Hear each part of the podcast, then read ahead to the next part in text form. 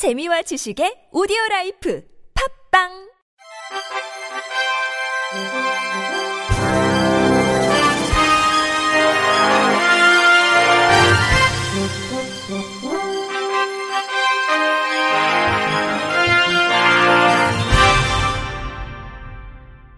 청취자 여러분 안녕하십니까? 8월 30일 금요일 KBIC에서 전해드리는 생활 뉴스입니다. 개통이 두 차례나 연계됐던 김포 도시철도가 다음 달 28일 정식 운행을 시작할 예정입니다. 정하영 김포시장은 26일 경기도 김포시청에서 기자회견을 열고 국토교통부 등 관계기관과 차량 진동 안전성 검증에 대한 논의를 거쳐 다음 달 28일 개통하기로 합의했다고 밝혔습니다. 정 시장은 다음 달 초까지 영업 시운전 결과서와 종합시험 운행 결과 보고서를 제출하는 등 행정 절차를 밟을 것이라면서 운영사의 유지관리 개선 방안을 전동차 관리 규정에 반영하고 일부 곡선 구간에서 속도를 조정하는 운행 계획을 반영하기로 했다고 설명했습니다.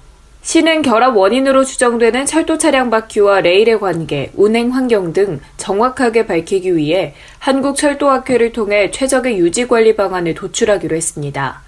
김포 도시철도는 김포 한강 신도시와 서울 지하철 9호선 김포공항역까지 23.67km를 잇는 경전철로 사업비 1조 5,086원이 0 투입됐습니다. 당초 지난해 11월 개통할 예정이었지만 건설이 지연되면서 지난달로 개통이 한 차례 연기됐습니다. 그러나 차량 떨림 현상 등 결함이 발견되면서 개통이 다시 미뤄졌습니다. 당시 차량 떨림 현상은 곡선 구간에서 차량 한쪽 바퀴가 집중적으로 마모되는 편마모 현상 때문으로 파악됐습니다. 시는 철도기술연구원을 통해 김포 도시철도 안전성을 검증한 결과 최근 차량 운행 적합 판정을 받았습니다. 대전에서 충남 논산 간 호남선을 KTX가 운행할 수 있도록 개량하는 철도 고속화 사업에 청신호가 켜졌습니다.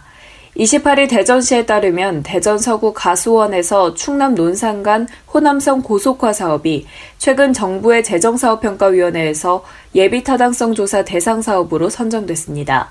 이 사업은 대전에서 논산에 이르는 34.4km의 기존 호남선 철도 구간의 급곡선과 노후화된 시설을 고속열차가 운행할 수 있도록 안전성과 효율성을 확보하기 위한 개량 사업으로 총 사업비는 7,779억 원으로 추산됩니다.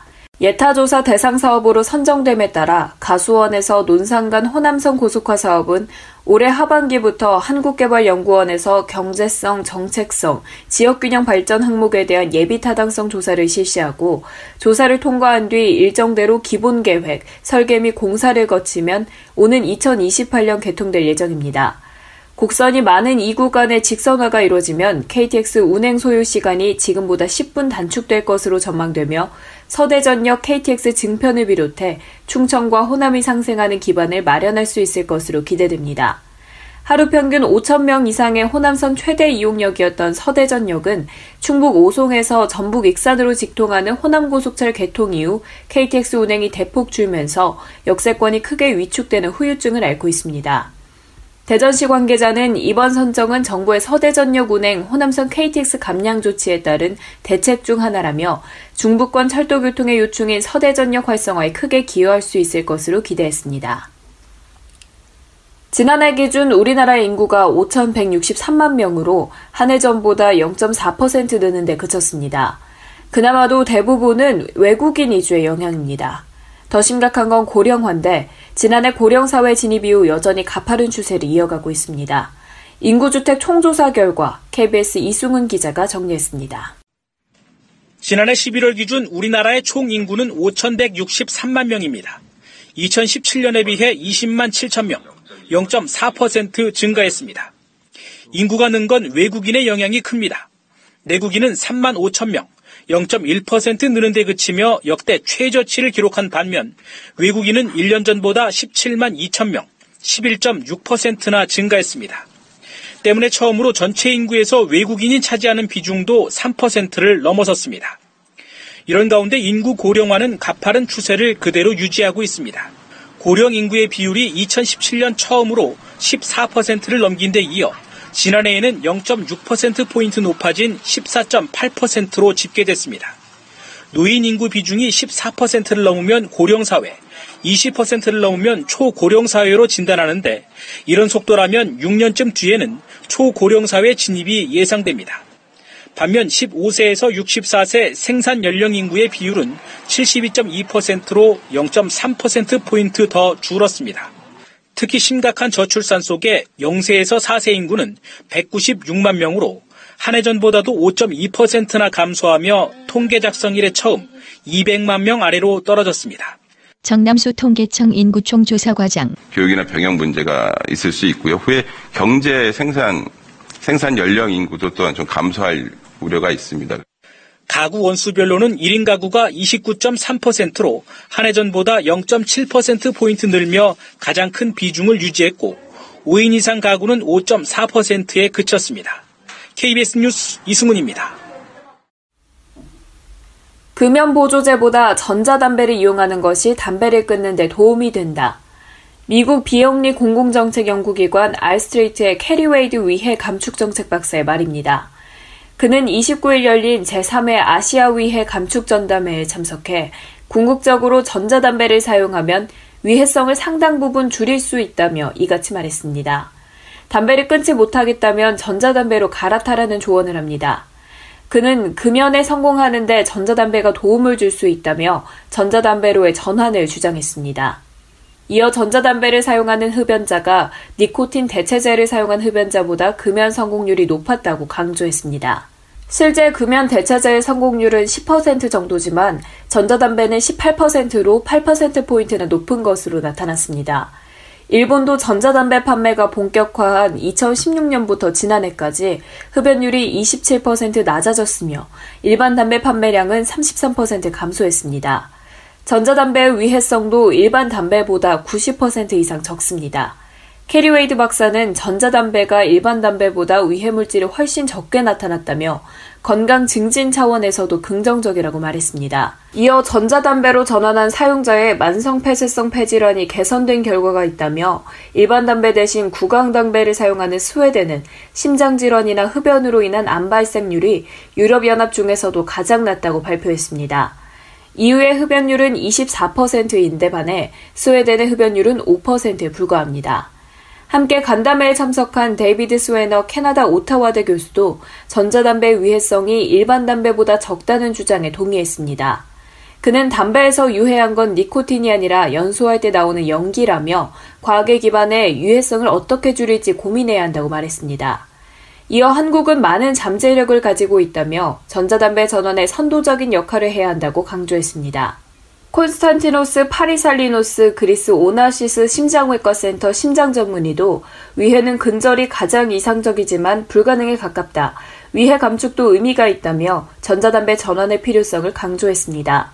대부분의 흡연자들이 담배를 끊기 어렵기 때문에 전자담배로 전환하는 것이 도움이 될 수 있다는 판단입니다.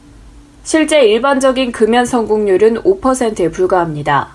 전자담배에 대해 그는 일상 속에서 운전을 중단하지 못하는 대신 안전벨트를 사용하는 것과 같은 것이라고 설명했습니다.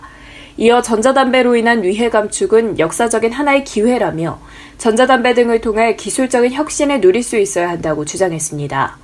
콘스탄티노스 파리살리노스 전문의는 또 정부가 전자담배와 일반 담배에 정확한 정보를 제공해야 한다며 흡연과 금연 외에도 전자담배라는 제3의 선택지가 있다는 사실을 알려줘야 한다고 말했습니다.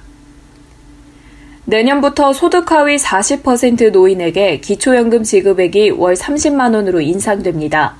일하는 차상위 계층 청년의 목돈 마련을 지원하기 위해 청년 저축 계좌가 새로 도입됩니다. YTN 한영규 기자가 보도합니다.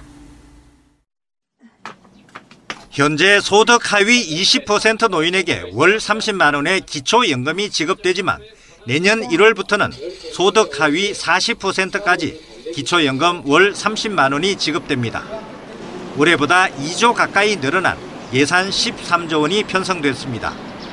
일하는 차상위 계층 청년들의 목돈 마련을 위한 저축이 새로 신설됩니다.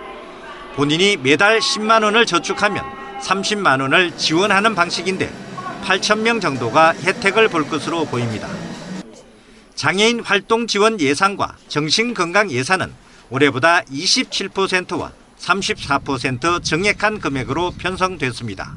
강도태 보건복지부 기획조정실장. 저소득 취약계층에 대한 사회 안전망을 강화해서 포용 국가를 실현하는 데 큰 의미가 있다고 보겠습니다.